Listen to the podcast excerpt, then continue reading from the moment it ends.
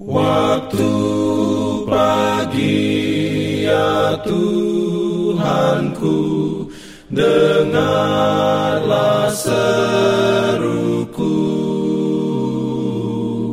Melayang doa yang sungguh Memandang padamu. Selamat pagi pendengar Radio Advent Suara Pengharapan Mari mendengarkan suara Tuhan melalui tulisan pena inspirasi bersama Allah di waktu fajar. Renungan harian 22 Januari dengan judul Allah telah memilih kita untuk menyelamatkan kita. Ayat inti diambil dari 2 Tesalonika 2 ayat 13. Firman Tuhan berbunyi, akan tetapi, kami harus selalu mengucap syukur kepada Allah karena kamu, saudara-saudara yang dikasihi Tuhan, sebab Allah dari mulanya telah memilih kamu untuk diselamatkan dalam roh yang menguduskan kamu dan dalam kebenaran yang kamu percaya.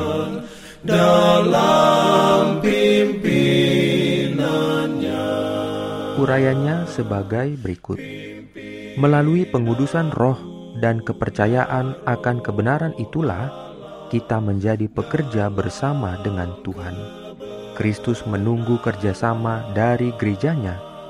Dia tidak merancang untuk menambahkan hal baru pada firman-Nya. Dia telah melakukan pekerjaan besarnya dalam memberikan ilhamnya kepada firman. Darah Yesus Kristus, Roh Kudus, firman ilahi, adalah milik kita. Tujuan dari semua penyediaan surga ini ada di hadapan kita. Keselamatan jiwa-jiwa yang untuknya Kristus telah mati dan bergantung ada pada kita, agar kita berpegang pada janji-janji yang telah Tuhan berikan dan menjadi pekerja bersama-sama dengan Dia. Agen ilahi dan manusia harus bekerja sama dalam pekerjaannya.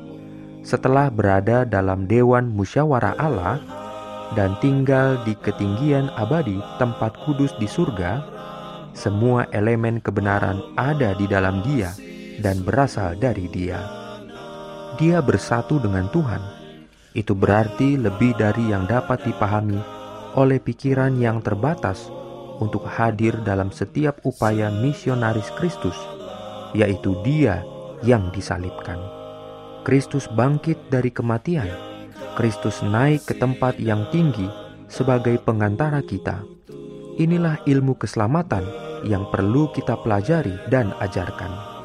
Dalam usahanya untuk mencapai cita-cita Allah baginya, orang Kristen jangan pernah putus asa. Kesempurnaan akhlak dan rohani oleh rahmat dan kuasa Kristus dijanjikan kepada semua orang. Yesus adalah sumber kuasa, mata air kehidupan. Ia memimpin kita ke tahta Allah dan menempatkan ke dalam mulut kita suatu doa dengan mana kita dibawa ke dalam hubungan yang langsung dengan Dia. Untuk kepentingan kita, Ia menjalankan segala tenaga yang berkuasa dari surga. Amin. Pimpin aku ya roh Allah dalam Jangan lupa untuk melanjutkan bacaan Alkitab sedunia.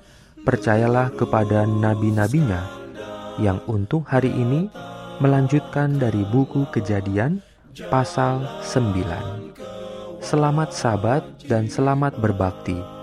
Tuhan memberkati kita semua. Jalan ke